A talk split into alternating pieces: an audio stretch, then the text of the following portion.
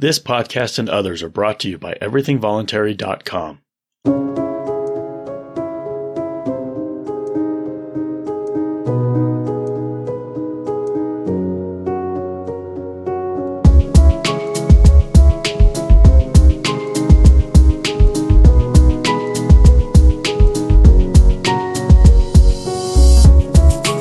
The voluntary principle states that all human relations should happen by mutual consent or not at all. This podcast aims to promote respect for the voluntary principle in all walks of life and for all age groups. My name is Skyler Collins, and this is Everything Voluntary.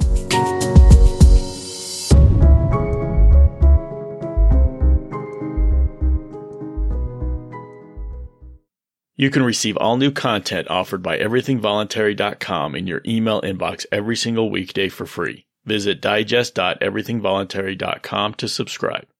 Okay, that should be all right. Okay. Well, how the heck are you? Uh, I don't know. You know, uh, concerned about the future, I guess I could say. Right? Concerned about what awaits us over the next, uh, uh, you know, who knows how many years. You know, uh, we're making a little bit of a transition here.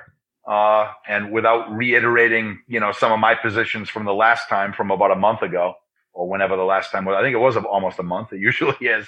Um, yeah, I don't, I don't know what to make of where we are, but, uh, I, I, uh, I'm not feeling too good about it in my gut, put it that way. That's, that's about all I can really say. Not that I'm ever really feeling too good about government in general, but, uh, I have a, a, particularly ominous feeling. You know, I, what, uh, I, I, I think I've been feeling the same way. I've, I've definitely been feeling pessimistic, hmm. especially after seeing, um, the the Trump pardons not include Julian, Julian Assange, Edward Snowden, Ross Ulbricht. It it that, just that was yeah. It, I I think yeah. that I think that the Democrats got to him. I think that they promised him something, not not to pardon these guys, and we'll you know we'll leave you alone or something, at least from the federal level. Maybe. Well, they, they, they, seem to be pursuing this impeachment. You know, uh, are they still doing that?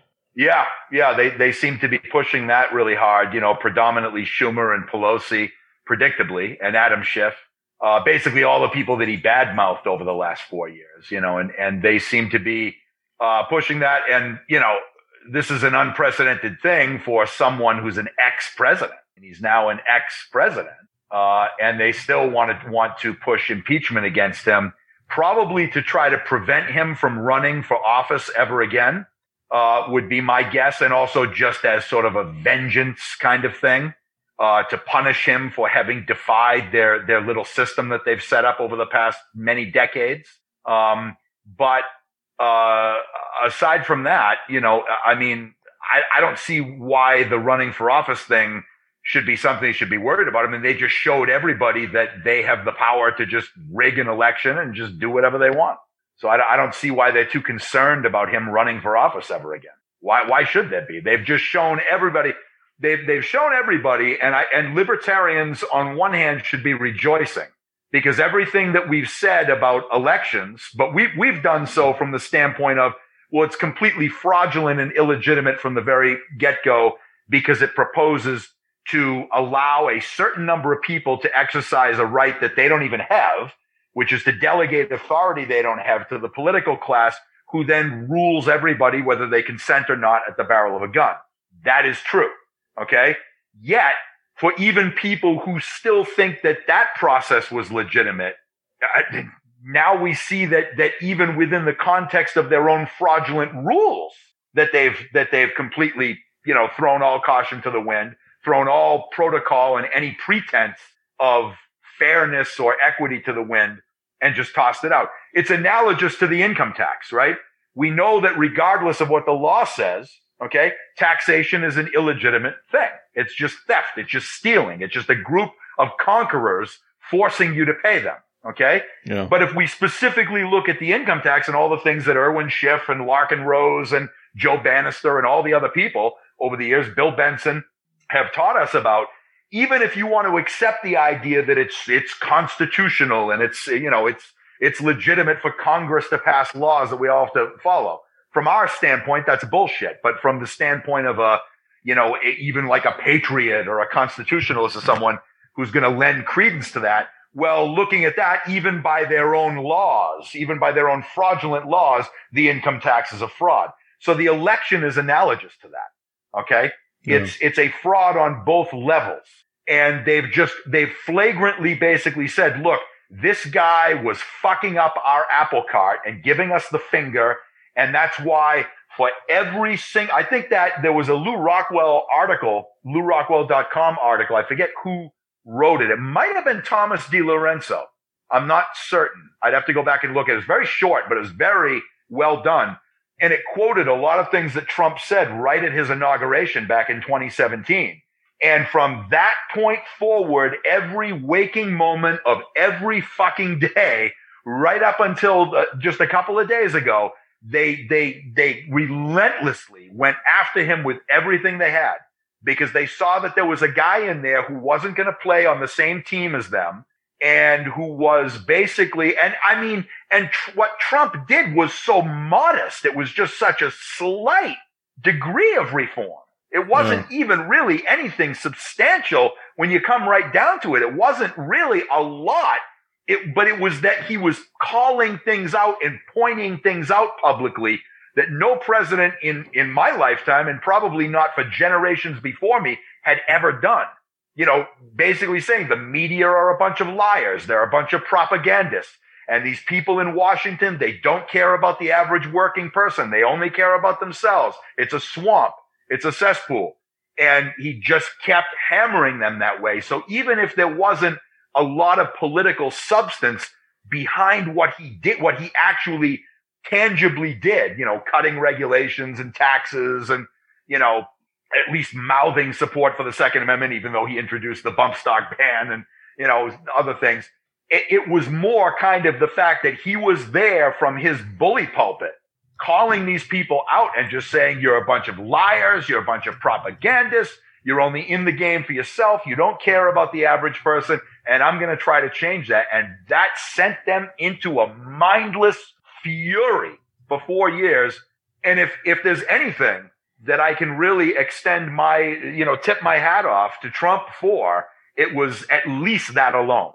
That he pulled the wool over their eyes. He beat them at their own game when Hillary Clinton was supposed to have an easy win. He caught them asleep at the switch. He had enough money and enough savvy, enough public relations savvy to, to beat these bastards and actually get in there against all expectations and against all odds and for four years agitate the fuck out of these people. And I, I, there is at least a sense of satisfaction in that, that he was at least able to do that. He was at least able to poke a broomstick into that hornet's nest and say, fuck you. you know, I, I, I don't know. I think, I think it, I think it was a good thing. Now the backlash, you can argue that, okay, because he did that, now they're mad as hell and they're going to lash out against everyone. You saw John Brennan just today, either today or yesterday, yeah. say, well, you know, there need to be investigations of patriot groups and white supremacists and even libertarians, and they need to be investigated, and we need to figure out who these people are and round them up and put them under watch and everything. It's like going back to the COINTELPRO of the 1960s. Um, but not that they've ever really stopped doing that. The NSA is spying on this very conversation as we speak not maybe not actively, but they're recording it in some capacity. And I think it's right yeah. there in Utah, as a matter of fact. So it know, is, yeah. There we go. Yeah. so yeah, you know, so I, I, mean, you know, I'm not trying to say that you know Trump was some kind of a, a savior or he was salvation or he was going to change the world or anything. I, I think, and I, I, have an article which frustratingly. Uh, Rob at striketheroot.com has not edited and, and well, not edited, but hasn't published yet I, in fact, I just reminded him about it today, but I, I emailed it to him back last Sunday. He doesn't always get to things right away where I explain a little bit more on what I'm talking about right now. But it was, it was, you know, really what Trump showed us is that his quest was predictably quixotic. It was predictably perhaps even a bit naive, uh, and probably more than just a little bit egotistical on his part to think that one guy could get in there and, and, and, and create all the changes that he wanted to create and he did do a few. He did, he did a modicum of it.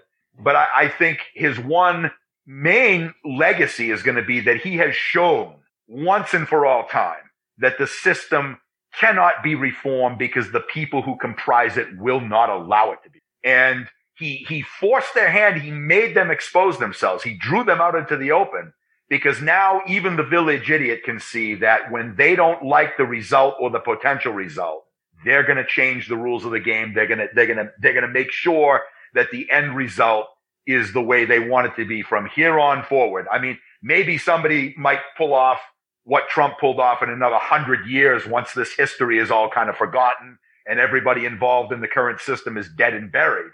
Uh, but that's even assuming that there is a United States of America in a hundred years, which is a very, very big presumption in my view. Yeah, I was um, gonna say. But, but, uh, I think, you know, uh, they, we will never in our lifetime see another president like Trump. Some people are going, yeah, oh, that's a good thing.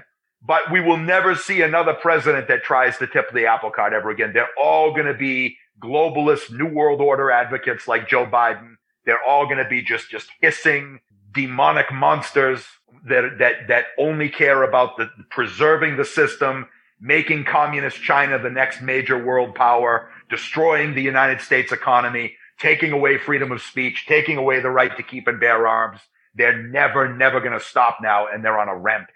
Uh, and th- those are my thoughts. And that's why I, like yourself, I'm feeling probably even more pessimistic than you are. And I, although I don't presume to speak for you, but, uh, I, I, have a much, much darker perspective on where we're headed. I, I don't, I don't like it at all where we're going.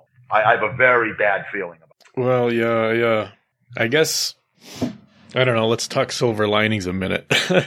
I, I, I hope that enough people or some people, some, some amount of people saw how relentless the press was mm-hmm. uh, following Trump around and and doing everything they can to make him look bad. Uh-huh. That now that that's going to stop, right? Just like just like Trump is cut off from Twitter and us having to hear from him, it will probably be true that the media, the press, so called, will be will be will cut themselves off from their relentless attacks on the president of the United States. And I hope that there are people that will see that as an obvious double standard mm-hmm. and will lose, you know, will lose that much more faith in the press, the, the so-called, what do they call it? The fourth estate, which isn't really what it should be. Um, and maybe that'll, maybe that'll produce some positive changes down the line. You know, maybe, maybe there will be places like Substack and other places where real journalists will continue to put the hammer on the executive, regardless of who, you know, which party he belongs to. And their voices will be protected through some of these decentralized or distributed, um, outlets. And, you know, those people who are fed up with the press will find that stuff and it will make them more distrustful of the executive. You know what I mean? Like I, I liked seeing for four years, I liked seeing the pressure on the president. Uh, that's what they should do every every day. There should be that against the president. You know what I mean? He should he should constantly be on his back foot defending himself in every action he does. They should constantly be trying to make him look like an asshole. But now that's going to stop because, you know, Grandpa Joe's in there. Right. And that, and that's that's precisely my point. It, it's I don't necessarily disagree with your premise. The problem is that the reality is that given the, the what passes for the press in this country, which is really just a big propaganda series of unified propaganda outlets. Um, inc- and that includes, you know, most of the major social media, you know, so-called big tech platforms. Uh, it was, it was the reason why they went after Trump. They went after Trump because I think he honestly wanted to change the Washington culture. He wanted to change the experience or the relationship of the average person to government and he wanted to he wanted to try to rid the federal government in Washington of of a lot of these really nasty sons sons and daughters of bitches and bastards who just use it for their own self emolument and could give a flying fuck about you or I or our rights or our freedoms or anything. I don't think Trump ran for, for president because he, uh, you know, for the same reason that a lot of these other people want to be president. I, I, he's certainly narcissistic. He's certainly egotistical. Yes. I mean, there's no question about that. But as I said before, I don't believe that he was, tr- that he's a truly sociopathic guy. Okay.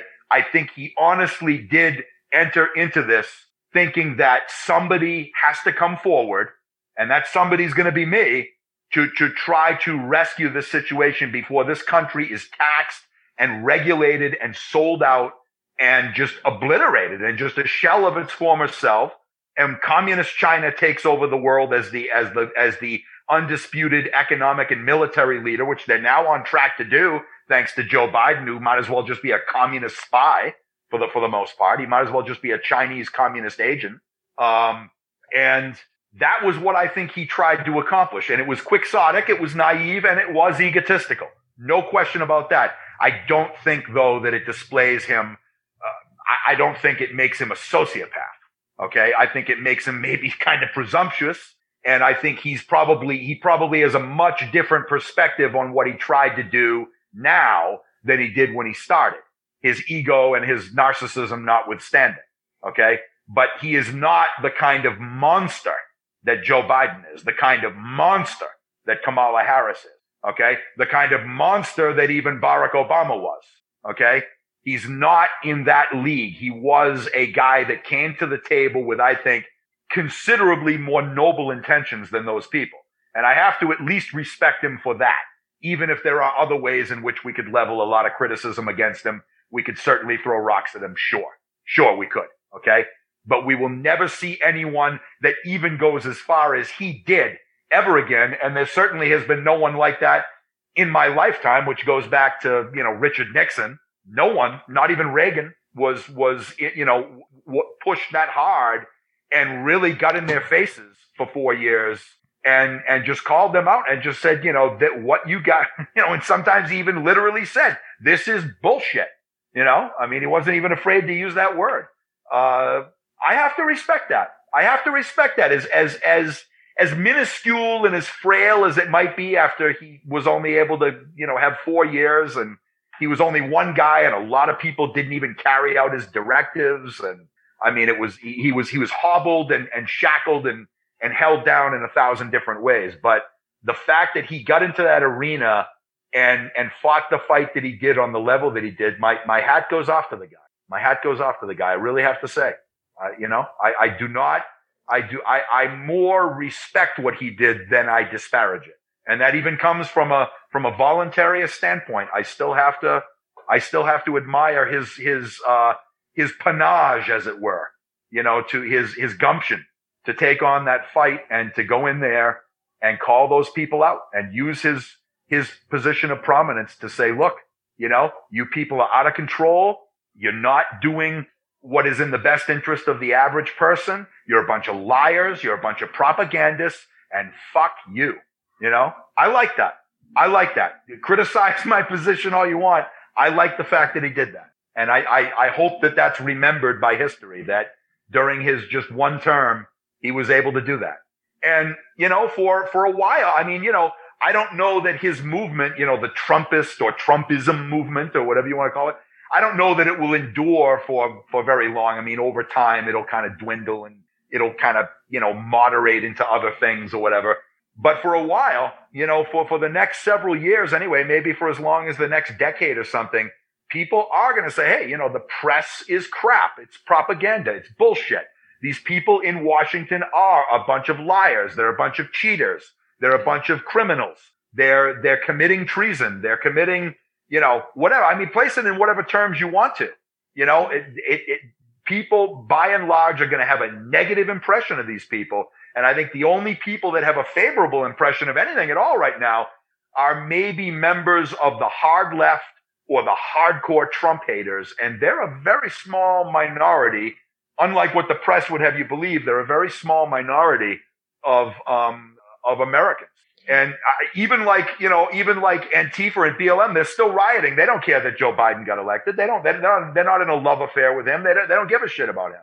So that's well, maybe a positive. You, that's did, a positive thing too. Did you see? You so know? yeah, so they had their, their, their protest slash riot there in Portland during the uh-huh. inauguration. Uh-huh.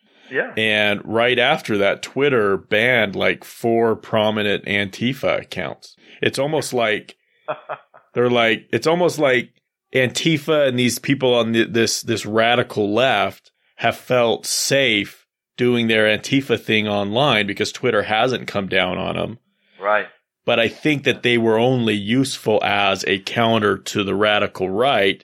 And now that Biden has won, that that moderate left doesn't need him anymore, and so Twitter Precisely. just says "see you later," Precisely. which which really shows you that Twitter isn't Twitter isn't a, a, a, radical left. It it is a it is a moderate Democrat left type of thing. And I don't know, maybe maybe they would call themselves centrists. You know, maybe they would call themselves you know middle ground and you know the uh, the rational the rational left or whatever. Um, well, I think, and, I think and plenty of just, people will be fooled. I think they're just establishment. Period. Yeah, there you go. Establishment left. Yeah. You know, yeah, and and so you know, t- you're right. You're you're precisely correct. In in that in that Antifa and BLM were useful tools during the time of Trump. They tolerated them and left them alone and just let them riot and and and burn buildings down and smash windows and whatever they wanted to do. Now that that's no longer a danger, now that that's no longer a factor, now they're going to crack down and and because now they can't they probably feel like, well, if we allow them to continue to have this platform in this atmosphere, and, you know, now we're going to be seen as being way to the left of where Biden is. And we want to more align ourselves with wherever Biden and wherever Kamala Harris go, you know? So they, they want, they want the, the, you know, it's, it's all about, you know, shifting their barometer, you know, to wherever they think, you know, is going to gain them the, the largest number of leftist adherents or left leaning adherents. It's, it's kind of like, you know, like Glenn Beck, who stands for nothing whatsoever. He's just a chameleon, right? I mean, he just, he shifts his position based on whatever he thinks is going to make him the most money, whatever is going to give him the widest appeal. But it's always within kind of like a right wing, pseudo libertarian, you know, yeah. kind of realm and, and just whatever, you know, however he feels the market is, you know, he'll say one thing and then he'll, you know, five minutes later, he'll say another. It's, it's that kind of a thing. Although as a result, I think he screwed himself because I, I never even hear or see him, hear about or see him anymore. And I, you know, I don't know anybody that even listens to him or pays attention to him. I think a lot of people eventually found out that, or, you know, determined with enough time that, you know, he, he, he's not, he doesn't really stand for anything, you know, and, uh, it's kind of like in the libertarian realm, Stefan Molyneux, you know, is another person uh, who I, I met in person uh, one, at one time, you know, back when he was still pretty fairly rational. You know, he's he's since shifted his position numerous times, and it's kind of hard to see where he stands. Most recently, I happened to watch a video that he put out on Rumble because he's been kicked off of YouTube and deplatformed along with all these other, you know, a lot of other people. Mm-hmm. It's more kind of like the old Stefan, but he's still in a state of apologism for some positions that he's kind of taken in the interim, um, and hasn't completely disavowed or walked away from a lot of it. I, I don't really want to come down too hard on the guy because, uh, where he is right now seems to, he, he seems to have kind of at least semi justified his position to a degree, even if I don't completely agree with it. I just think it was foolish for him to kind of backpedal uh, like that and say, well, okay, you know, but in order to get to point A, we have to go through points B, C, and D. We can't just go directly to, um, you know, and he gets into all of this, all of this unnecessarily controversial stuff that really just doesn't reflect well on him. So, I mean, even if, even if at the end of the day, he can, he can, he can kind of justify his, his position to a degree and he's kind of maybe moderated it a little bit it still was not a wise thing, and it really casts him in a in a bad light. He's I used to listen to him. I don't really listen to him anymore because yeah, same. I'm not as interested in what he has to say anymore. You know, unfortunately. Um, but back when I met him at PorcFest in Lancaster, New Hampshire in 2010, that was, yeah, almost, well, this summer it'll be 11 years, 10 and a half years. And I also, I was there with Marc Stevens and Larkken Rose and a, a couple of other big names. I was right on a panel with them. In fact, I think you can still see it on YouTube. I was a lot more fat and my hair was a lot longer back then. But, uh, uh, he was, you know, he, he seemed like a good guy. Um, but he was, he was very, uh, he struck me as kind of being kind of cold, you know, very kind of cold and maybe even a little abrasive, uh, personality wise. I mean, you know, it's, it's, it's so what? I mean, yeah, his personality is his personality, but, uh, you know, uh, and I'm not trying to Monday morning quarterback here or paint a, a, negative impression of him. But yeah, he just seemed to be kind of a, uh, you know, kind of very quick to become irritated, you know. Um, maybe he was I, on, maybe he was on I, something. I was, I, yeah, I was coming out of a building and it was actually the studio where we were held, holding the conference or it had been made into a studio. And I came out the door and I was just walking out the door and he was just walking in. I almost ran into him. I said, Hey, Stefan, like that, you know, kind of with like a friendly smile. And he just kind of, you know, gave me kind of like a glare and kind of walked away. And then someone later on said, Hey, Stefan's out there. Alex, would you mind going out there and just asking him if he's going to be part of this? You know, they were getting, we were getting ready to film kind of like a debate type thing. And I went out there and I, I just, I said, Hey, Stefan, you know, I just, we only got a few minutes. Do you want to be part of this like that? And he just looked at me and just said, you know, like, no, you know, like that. And he said, uh, but, you know, come back and ask me, uh, you know, in about maybe 20 minutes and then, then we'll do it. Almost kind of like I was unfairly imposing on him or something at the moment. It was just like, okay, man, you don't have to get abrasive. I'm just asking you a polite question. If you, yeah, you're the messenger. What's that? you were the messenger. Yeah, yeah. I mean, I was, you know, I was the weatherman for all intents and purposes, and I wasn't even telling you there was a hurricane. I'm just telling you, you know, it's, you know, it's going to be a nice day out. You want to come out and, you know, enjoy it. I mean, you know, that kind of analogy. So, um, I don't, I don't know. You know, I mean, it was, you know, just, kind of some minor observations, but on the on the other side of things, you know, Larkken was a really nice guy. You know, he was he was really, you know, uh, uh, you know, jovial and, and easy to get along with and, you know, pretty much always had a smile. And, you know, he was, he was a good guy. I, I don't have, didn't really come away with any kind of strange impressions of him at all. And uh, of course, Marc Stevens, you know, I, I used to go on his show a lot too. Um, you know, uh, way back in the day, I haven't been on in, in I don't know how long because he's, he's kind of shifted his focus over time. You know, he's more kind of hands on. Let's go to court and challenge, you know, these traffic tickets and stuff. So it's, it's yeah. a little bit, it's not as much of kind of an open forum like this is, you know, yeah. uh, these days. So it's, it's kind of, uh, transmogrified over time. So I, am not on as much, but, uh, I miss going on his show because he, he's, he's a good guy too. He was a really, he's a really good guy. So let's jump over here. I've got, I don't know, I made a couple of thought experiments or questions, I guess, mm-hmm. that I thought might be fun. Let me, I'm okay. actually going to start with the second one because it's related to, I guess it's related to Trump. So I'm going to read this and then you you give me your stream of consciousness. Okay. okay. Consider the January 6th Capitol riot as an anarchist. The Capitol was partly built with slave labor, making it a monument to slavery. Since then, it has been maintained through federal extortion of the American people. Also, it has been used to design the continual violations of life, liberty, and property of Americans and the world. If any building is without merit to stay standing, Surely it's the U.S. Capitol building. Does it follow from these facts that the American people may, as a matter of justice, riot at the Capitol as they please, even to the point of leveling it completely? Uh, yeah. I mean, I, I, I mean, if you, especially if you're just talking about the building itself, I mean, this inanimate structure, absolutely. Yeah. Burn the goddamn thing to the ground. Let's do the same thing the British did in 1812 to the White House. You know, just, uh, I mean, trash it. Yeah. I, I don't have a problem with that. I, I think that they were actually, I mean, it was a relatively mild riot. Uh, you know, I mean, I'm, I'm even kind of loath to call it a riot. In fact, most of the violence was the, were the security guards inside the Senate chamber who shot that, uh, that woman, shot her in the neck and killed her at almost point blank range with a pistol. Um, you know, so, uh, yeah, I mean, I don't, you know, and then you had like these Q guys that were dressed in these weird costumes or anything. And one cop comes into the Senate chamber and says, guys, could I really ask you to leave? I mean, this is the most sacred place, he says, or it's the sacredest place. And, and my thought is like, yeah, if you're a Satan worshiper, maybe it is, you know? Um, but yeah, you know, uh, but, but, and that was it. And then they said a prayer. They said some like kind of new age prayer or something. And then they left. And that was it. I mean, it wasn't like they went in there with, you know, AR-15s and AKs and just shot the place up. But if they had, hey, you know, so much the better. I don't, yeah, I don't, I mean, especially if you're just, if you're just talking about the structure, you're not even talking about injury to people.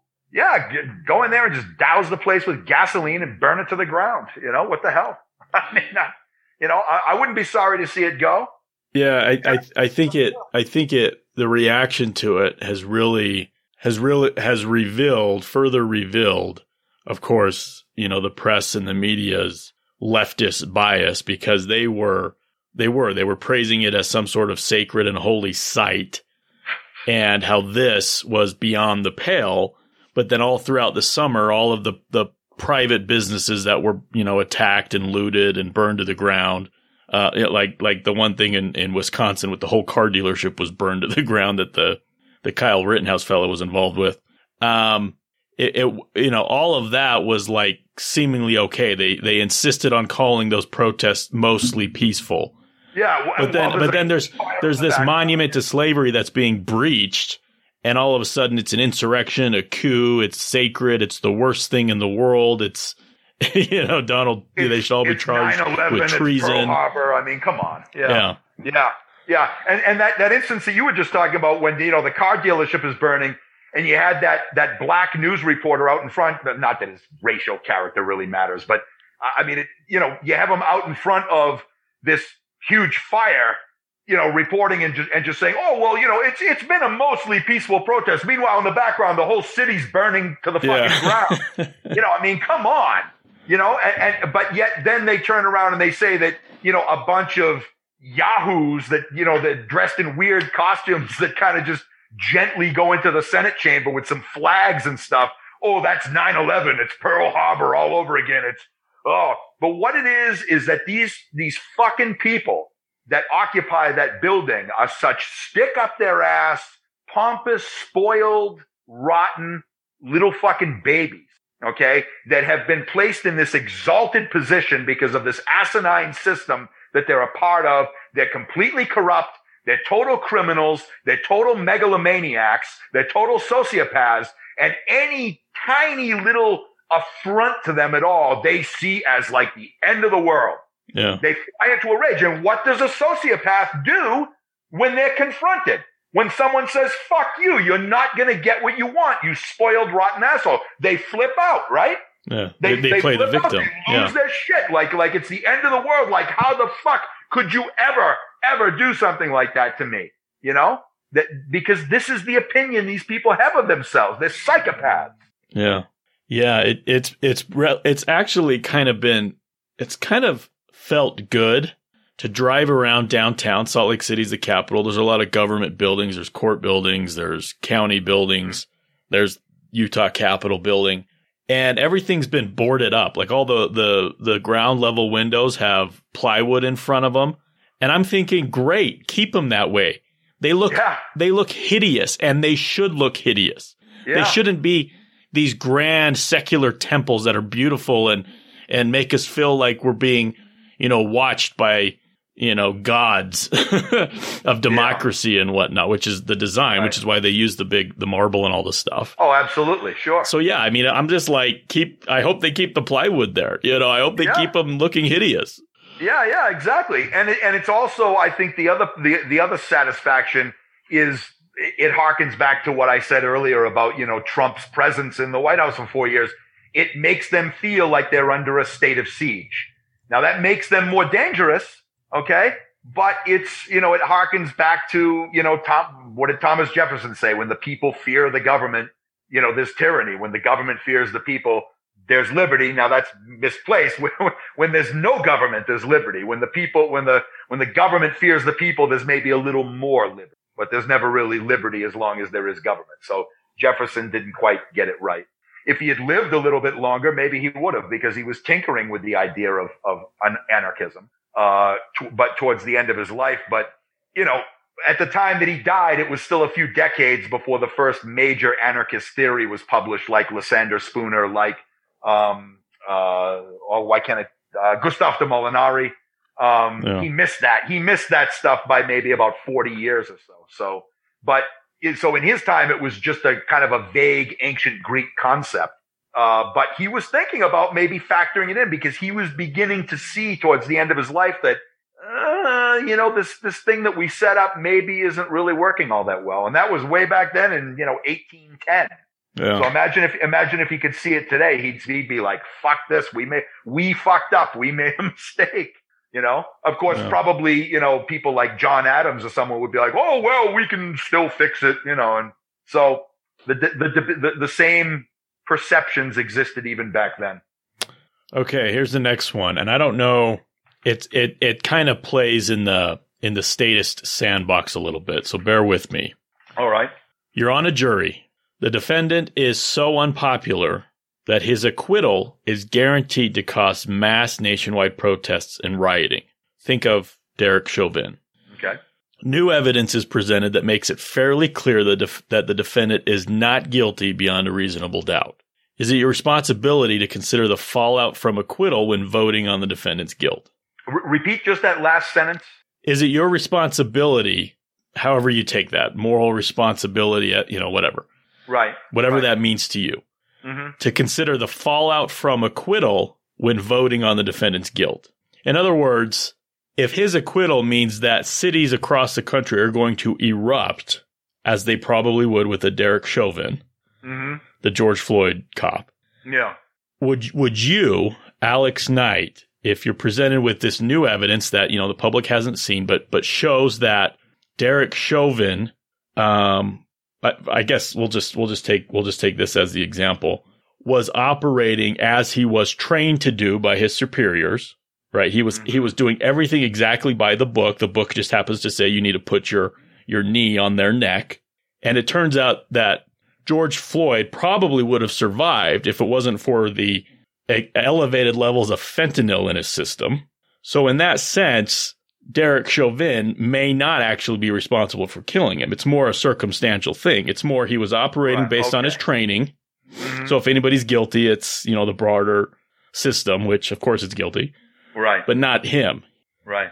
But you know that uh, considering this evidence and saying not guilty to the specific charge that he's, you know, a racist, murderous monster alone would cause the nation to erupt and further destruction and damage, you know, all over the place. Right, right.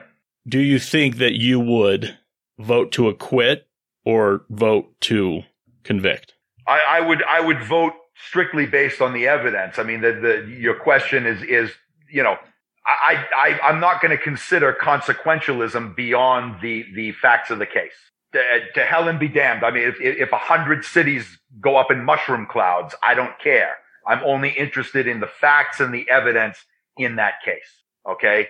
What, and I'm interested into the best of my ability determining what is justice on the basis of the individual facts of that individual case of what happened between Chauvin and, and George Floyd. End of story. I'm not interested in anything else because now you're saying, oh, well, you know, that's, that's like saying, that's literally like saying, I think that's like what the Supreme Court said when they refused to hear the election fraud lawsuits that were, that were brought before them regarding Trump. They were probably like, oh, you know, this is going to cause such uproar and so many riots and stuff. We just can't hear this case. That's bullshit. Is that what they said? Okay. That's well, I, I think that's probably what happened. I mean, that's okay, what a lot of people have divined Uh, based on the uh, on the idea. That's allegedly there are sources who say that's allegedly what Roberts, you know, one of the judges on the Supreme Court, had to say. He's the senior judge now. He's got the you know the greatest seniority on that court. There's a lot of people who say that that's exactly the position that he took. Was if we if we if we hear this case and I think that was probably the case with all the, the courts in the entire country that refused to hear these cases. Remember, all of them were rejected not on the basis of lack of evidence. There were mountains of evidence. It was all rejected on the basis of procedural claims. Oh, you don't have standing. Oh, we can't hear this case because we don't have jurisdiction. Oh, they, they used every excuse to not open the can and see what was in the can. They yeah. made every excuse to say, we're not going to open this fucking can. We're going to push the can back at you un, un, un, unopened and still sealed because they knew as soon as they did open it up, everything was going to start coming out about the ballot stuffing, the electronic voting machines, the um, the ballots that were thrown away, truckloads of phony ballots that were picked up in a parking lot in Pennsylvania. Everything, the whole nine yards was going to come out and they didn't want that to happen. All these judges, just like in an income tax case, once again, analogous to the income tax, these judges will not hear the facts because that brings the whole fucking system down. And they will not hear the facts. They use every excuse to deflect the facts away. Okay. And they do it a lot of times on the, bait. well, a lot of times they're probably directly threatened. They pro- or they have people saying, look, If you don't hear this case, you'll have a nice cushy career, regardless of the political changes, and nothing bad will happen to you. If you go ahead and hear this case, maybe they don't actually spell this out for them, but they know what the score is. You know, not only will you be expelled from this career, you're going to be in trouble and your family probably. Okay. That, that's the way these people routinely do things. That's, let's not be naive. Okay. That's, that's what routinely goes on behind the scenes in government. When these people, when these judges or people that get into influential positions, the politicians, bureaucrats running all these alphabet soup agencies, they're under the gun from outside. Once you decide to play in the devil's den, you're playing by the devil's rules. And these people are routinely intimidated, threatened, probably anytime that it looks like they're going to step out of line or anytime that they might potentially step out of line when there's, when there's enough at stake. Okay. They have guns to their heads, you know, that might not be there 24 seven all the time. But when, when something comes along where the stakes are high enough, when it's, when it's a, you know, when it, when it means the difference between Trump winning in a 350 to 400 electoral vote landslide and Joe Biden pushing him out of there and getting the new world order and the globalists back on track and, and getting the whole cushy little system back on track, you can rest goddamn well assured that the guns are going to come out and that people are going to be threatened and intimidated behind the scenes and told to shut up about it and not go to the media. And I mean, the media won't even cover it. They're on the take too. They've got the whole system wrapped up.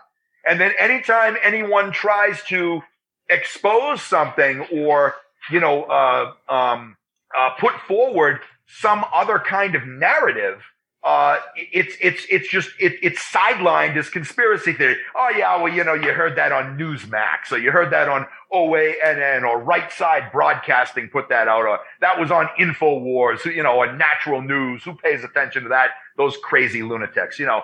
And or, or, or you know, or, or it was on, you know, I heard it on the on on the Skyler Collins Everything Voluntary podcast, whatever. You know, they sideline it. They, they push it away. They say it's just a fringe element thing. It's a bunch of lunatic conspiracy theorists. And we're not going to entertain that because all the real deal is on CNN. All the real deal is on MSNBC. The real deal, you want real news, it's on ABC News. And that's legitimate. That's mainstream. That's what rational people look at and, and get, that's where they get their information. And if you don't believe what the reporters and the politicians are telling you, well, then you're just an unreasonable lunatic fringe conspiracy theorist out, you know, smoking dope with Alex Jones and Joe Rogan or something. you know, I mean, that's, that's, that's how it's portrayed. And most people, unfortunately, in our society still eat that shit up. There's a, even, you know, there's this podcast. I don't know if you've heard of it. It's called The Quash. Have you heard this? I have not heard of that one. It's by this this guy who calls himself Legal Man, and you know he's he's one of us, one of us. He's in our tribe. um, he's been a lawyer for thirty years or whatever, but he uses his pseudonym, I guess, just to protect himself. But you know. It, his episodes are mostly the same thing. So I usually get five, ten minutes in and I'm like, okay, he's just ranting about the same thing. And I, I just delete and go to the next one because I've got 30 episodes in front. But one of the points he likes to make which I hadn't heard until I heard, you know, a, a seasoned lawyer talking about this stuff, was that none of these people are being um, put under oath and cross examined. None of them are being put under oath. They they stand up there in front of the press. They make their claims, or they stand up in front of you know on the uh, in front of the cameras, whether it's in a on a debate or whether it's you know a press briefing. They make their claims. They're not put under oath and they're not cross examined by sharks who want to get, who want to actually trap them and show them as peddling bullshit. and it, it kind of, that, that's one point he makes. The other point he makes is none of these people have any skin in the game. None of these people who, who fuck with us and with our lives and our livelihoods are actually liable for anything that they do. They have no skin in the game. They can get up there, they can say bullshit, they're not cross examined. They're not put under oath.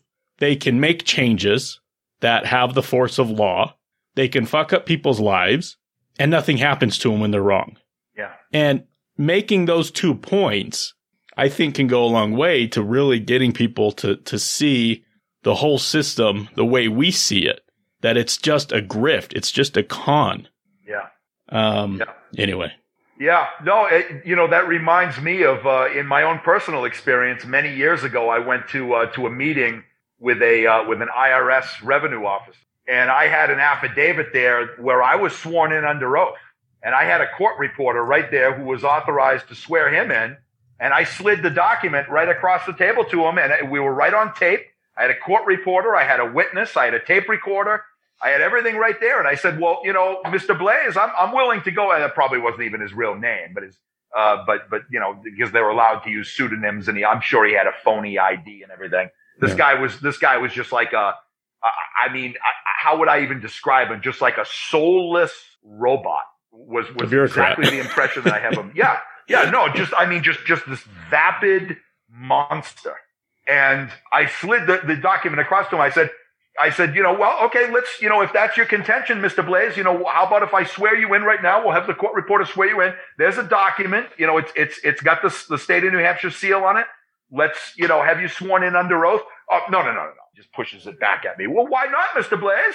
You know, I knew he was going to do that. Yeah. But I said, why not, Mr. Blaze? Why? I'm under oath right now. I'm willing to go under oath. I'm under oath right now. I placed myself under oath. I'm telling you the truth. And he would not do it. He just was, just dismissed it, pushed it away. He wouldn't do it. Yeah. And that's a guy that, that knew that he had the system in his back pocket anyway. And he still wouldn't go under oath. Even with the knowledge that had I taken that into a courtroom, it probably wouldn't have meant two shits anyway. The yeah. judge probably would have kicked it out and then probably throw, hit me with a contempt of court charge for even having the temerity yeah. to challenge the fucking IRS, you know? And, and, this, and this guy still wouldn't do it.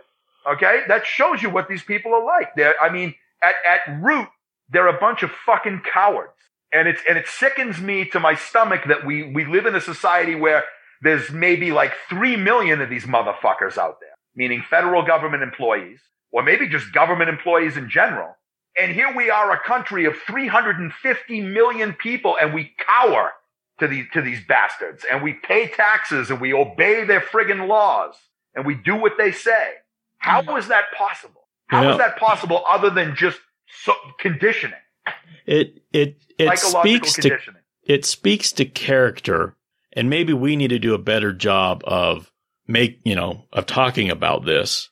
But it speaks to character when somebody is willing to take the position of interfering in other people's lives with potentially with violence and allowing themselves not to be held liable for that. You know what I'm saying? Yeah. Like if, if, if I take the position, I know that I can, I can fuck with you and I can't be held liable for that personally. What does that say about me? Yeah. Right. There's this, yeah. you know, people like to talk about, and I, I, think for libertarians, a lot of libertarians I know that hear this and some not. It's, it's kind of, it's kind of a matter of PR, but a lot of them like, like to say, you know, not all cops are bad. But when you consider the character, the type of character it takes to willingly take on that role right. of interferer in other people's lives with violence yeah. and skirt liability for the consequences of that, maybe you're not a good person. Yeah. Yeah. Yeah. Completely valid point, you know? And I've had debates with similar minded people, you know, people that are in like the patriot community or, you know, like, like InfoWars type people and things that you try to bring that to their attention and you just can't get anywhere with them in, in, in, in, making exactly the point that you just made, you know, about, about cops and police and the mentality of that. Oh, they're not all bad people. Some people think it's a noble thing and you can't just paint people with a broad brush like that. And you know, now there are people that eventually end up like, you know, like your friend Shepard. Okay. You know, who I think now is, I think he's involved with Dave Scotese in the Voluntaryist newsletter now that he Carl Watner's gone. I saw yeah. his name in the new, you know, I got an email just before you sent through the Zoom meeting, actually. Yeah, I got that email too. To have that right there. Um, so, so, you know, that's a success story. I mean, that's a, that's an awesome story. And that he went from his background to being the person that he is now. So I guess, you know, I mean, uh, you know, you and I do need to maybe kind of lighten up a little bit on that. I mean, a, a, little bit, but he is a rare exception, I think. I mean, he's like probably almost like a lottery winner, you know, in terms of rarity, uh, versus the average person who goes into law enforcement. Um, well, I mean, co- cops are most cops are very quick to defend the the practice of qualified immunity, right? They're very quick to defend the shirking of liability and responsibility for their decisions. Yeah. And yeah. yeah. maybe we can develop the rhetoric when when talking to these people or their supporters that, you know, kind of around that idea of why why should you have qualified immunity? You're interfering in people's lives. We're not allowed to do that. If I interfere in somebody's life and I I damage them in some way, I'm held and I should be held liable for that because I don't have a right to do that. Right. Right. right. So why, why should you? You know, I, I, th- I think you know. their, their instant reaction is going to be, well, if it wasn't for that, like no one would want to do this job. Well, okay, then maybe your job should not be what it is.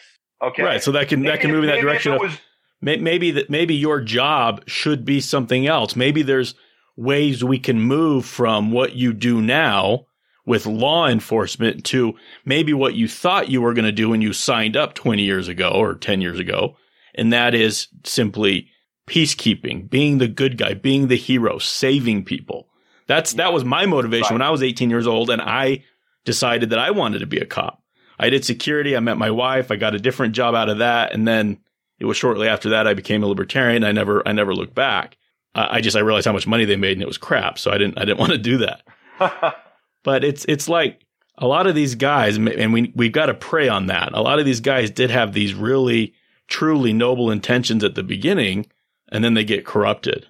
So we've got to peel that back maybe and, and get them I, thinking. I, yeah, I think maybe one of the keys to that is that is that when they when they those people that you're talking about who do that, Uh, they te- I think they know in the back of their mind, well, in addition to, you know, stopping robbers and stopping murderers and stopping, you know, violent people and stuff and thieves and everything. Yeah, there's going to be some stuff that I'm going to be ordered to do and required to do that doesn't fall into that heading. And they kind of just dismiss it. They kind of, you know, they kind of, they kind of push that away like, yeah, I'm going to have to go out in the woods and bust a bunch of kids that are drinking beer around a campfire. Yeah, I'm going to have to, you know, be an asshole to some, you know, old, old man that, that happens to be going too slow in the middle of the street in the middle of the afternoon or something, you know, but you, we, we, you have, what I think we might want to do is say to these people, look, it's, it's not this insignificant detail that you're going to have to do. That's going to be the majority of what you're going to be doing. Okay. You, you'll be lucky if in 10 years of policing, you know, you, you cover, you know, depending upon where you are. I mean, I guess if you're in Chicago or something, it's going to be different than if you're in, you know, Podunk, Missouri or something. But, you know, uh, uh, you know, it could be years, maybe never that you're asked to, you know, go and intervene in a robbery or a burglary or a, you know, some kind of a legitimate crime. Most of what you're going to be doing throughout your career is assholing people over minor bullshit that they shouldn't even be bothered about whether it's smoking a joint or it's going, you know, 10 miles an hour over the speed limit or it's uh, loitering on a street corner or something or whatever the fuck it is. You, you're just, you know, most of what you're going to be doing is harassing people, take, impinging upon their liberty, you know, instead of actually going after security, re- legitimate security related uh, crimes having to do with person and property. And so is it really worth 85 to 90% of everything you do is just being a fucking asshole. Okay. And a tyrant and maybe 10% or 15% of what you do actually going after legitimate crime. Maybe you, you, you might want to be a security guard instead. Maybe you might want to start a security company or something. That might be a better use of your time and talent and initiative is to do something that actually does help people instead of just being a fucking prick who carries out the edicts of politicians because that's all you're doing. You're just carrying out the edicts of politicians. You well, know? yeah. Same thing, they... same thing, same thing with military. Okay. You know, yeah, you're defending the country, quote unquote, in, in, in a case of invasion. The risk of that is exceedingly low given, given America's vast military supremacy. So what you're probably going to be used is as a pawn to go overseas, especially with Joe Biden now in office. It was a little bit diminished with Trump. Now it's going to expand in Syria and other places all over again. Okay. You're going to be used as a pawn for the politicians to go and, and project American military force around the world for their own selfish fucking objectives and to make bankers richer and to make oil companies richer. Is that what you fucking want? I can understand. Yeah, you love to put on that uniform and you get the training and you get the, the high protein food and you get the prestige and you, you carry around your assault rifle and it's all, it's, it's all the gear and everything. Yeah, that's great. But you can buy most of that stuff and go out with your buddies in the woods and, and, and do that, you know, on your own if you want to without paintball leagues without helping Joe Biden, you know, kill people in, in other countries. Yeah. You know, you know what I mean? So it's it's the same kind of thing, but you're right. I, I think we do maybe need to, to deliver different mechanisms or different methods of waking people up to those facts because I think, I think people who go into, into police work and go into the military, they have a tendency to sideline those things and they only look at the, the positive, rosy side of what they're doing or the noble side. Well, and, and I, I think looking at the other things. Well, and, and, and they're, they're definitely propagandized too. They're definitely shown the horror cases, the, the, the lives that are destroyed by drugs, right? Like I, like I have, I have a cousin. My uncle was a highway patrol. My cousin, his two of his, two of three of his sons are highway patrol. And a few years ago, um, it may, it may have been my aunt or somebody put on Facebook a photo of him getting this drug interdiction award. And I said something like, you know, something, something about how it's not really very noble or something like that. You know, kind of, kind of, I walked up to the line and kind of tripped over it a bit. and they, they weren't happy about that. And my mom was getting called and, you know, anyway. Um, but my cousin, I smoked weed with him when we were teenagers with him and my, we went to my sister's apartment. She was older and married and we smoked weed together. And I know he had smoked it a lot more than that. And then he, you know, and then he, he becomes a cop and now he's hunting down marijuana possessors and dealers and whatever. So it's, I, I'm pretty sure that they're propagandized to in this way saying, look, these are the effects of drugs. We've got to get them off the streets, blah, blah, blah, blah. And, you know, thankfully there's been progress on that front. The war on drugs, the drugs are winning and you know, the more the more states nullify and and cities nullify, and the more we get characters yep. like I don't know if you listen to the Reason interview, but he just had this uh, pharmacologist on who is very open about his own drug use, including heroin and cocaine, and he's like a chairman at Harvard or something, and he you know he talks about responsible drug use. Uh, Carey Hart is his name. He was on Joe Rogan also. And I, it's wow. great. I'm like, these conversations are going mainstream. This is this is fantastic. Yeah. So, you know, drugs are winning, which is good. And, you know, so there's going to be a change. But one of the points he was making in the in the interview is that the entire war on drugs is, has really just been a jobs program. It's what it's been. Oh, sure. Intentional because the there's a lot of areas that were losing manufacturing and, you know, jobs were being replaced by cops and, and bureaucrats and prosecutors and so on and so forth. So, and jails and prisons. Yeah. so, yeah. I don't know. Well, I mean, all, all of the alcohol agents at the end of prohibition needed something else to do, right? When alcohol was re-legalized and, you know, back when prohibition ended. So, uh, lo and behold, wow, just a few years later, all of a sudden Harry Anslinger comes along in 1937 and says, marijuana is bad and it causes white women to want to sleep with uh, Negroes and with uh, yeah. Hispanics, and it's uh, it's it's it makes people go in permanently insane, and we need to get rid of it. And then, kind of quietly at the same time, you know, they kind of made you know heroin and cocaine illegal. You used to be able to buy that at the drugstore. Yeah. It was cough medicine, and, and it was in Coca Cola because, well, I mean, you probably already know. I mean, coca in in Espanol means cocaine. so so, so that's that's been good. Um, I'll link to those those interviews, or at least the reason one. Uh, Carey Hart, I believe his name was. He's a yeah. That that anyway. takes some uh, that takes some cojones to uh, to be uh, actively employed at Harvard and to come out and well, be open. It, it's one of those one of those universities. I don't know if it's Harvard, yeah. but it's Harvard yeah. or Princeton or something. Yeah. he's a chairman of the pharmacology, whatever. And yeah, and his his book that that which was the impetus for bringing him on the the Reason interview podcast was I think it's called um let me look it up. I, I, you know, I remember uh, reading a newspaper article. This is way back in the, I think it was in the 80s, where a, professor at Harvard basically openly came out. And of course, this is, you know, before the internet. So it was just like in the regular print press and whatnot. Might have got on some radio or something. I don't know. But he basically came out and he was hosting all these underage parties, like right on campus. He was, you know, all these like alcohol and, and pot parties and stuff and the, the, the faculty basically said, Hey, look, we know you're doing this and you need to stop. And he basically just openly told them like, fuck you. I'm just, I'm going to keep doing this and I don't fear any of you and you can all go fuck yourselves. We're going to keep drinking. We're going to keep smoking weed.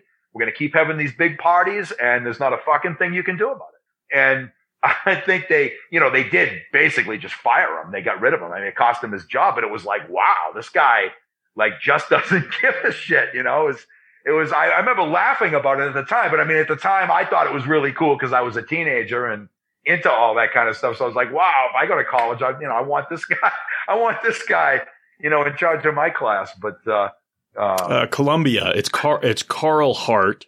Okay. And he's the, the right. Ziff professor of psychology in the departments of psychology and psychiatry at Columbia. Okay, he's also well, a neuroscientist and a, and a neuropharma, neuropsychopharmacologist. um, well, anyway. I, Columbia is in the same league as Harvard anyway. Harvard, Yale, Columbia. I mean, those are some. Yeah, all, the book is know, Drug Use for Grown-ups: Chasing Liberty in the Land of Fear. So yeah, I'm like, this is amazing. He was on Rogan, now he's yeah. on Reason. I'm just like, yeah, this conversation is becoming wider spread. So you know, yeah. hey, yeah. silver linings for our current moment, I guess. Yeah, yeah, no, it is. It, it definitely is. That is one area where I think you know progress is is definitely being made. There aren't many. There All right, many, man. So we we're over an hour, so I'll let you go. Okay. All right. Okay. Yeah, you can save the rest of your questions for next time if you have any, I guess.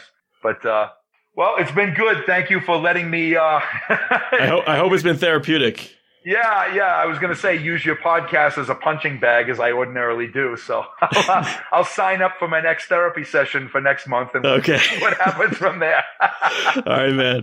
All see right. you later. All right. Take care, man. Please send your comments or questions to everythingvoluntary at gmail.com. If you like this episode, please subscribe to Voluntaryist Voices, a podcast featuring lectures, interviews, and audio essays by intellectual giants, past and present.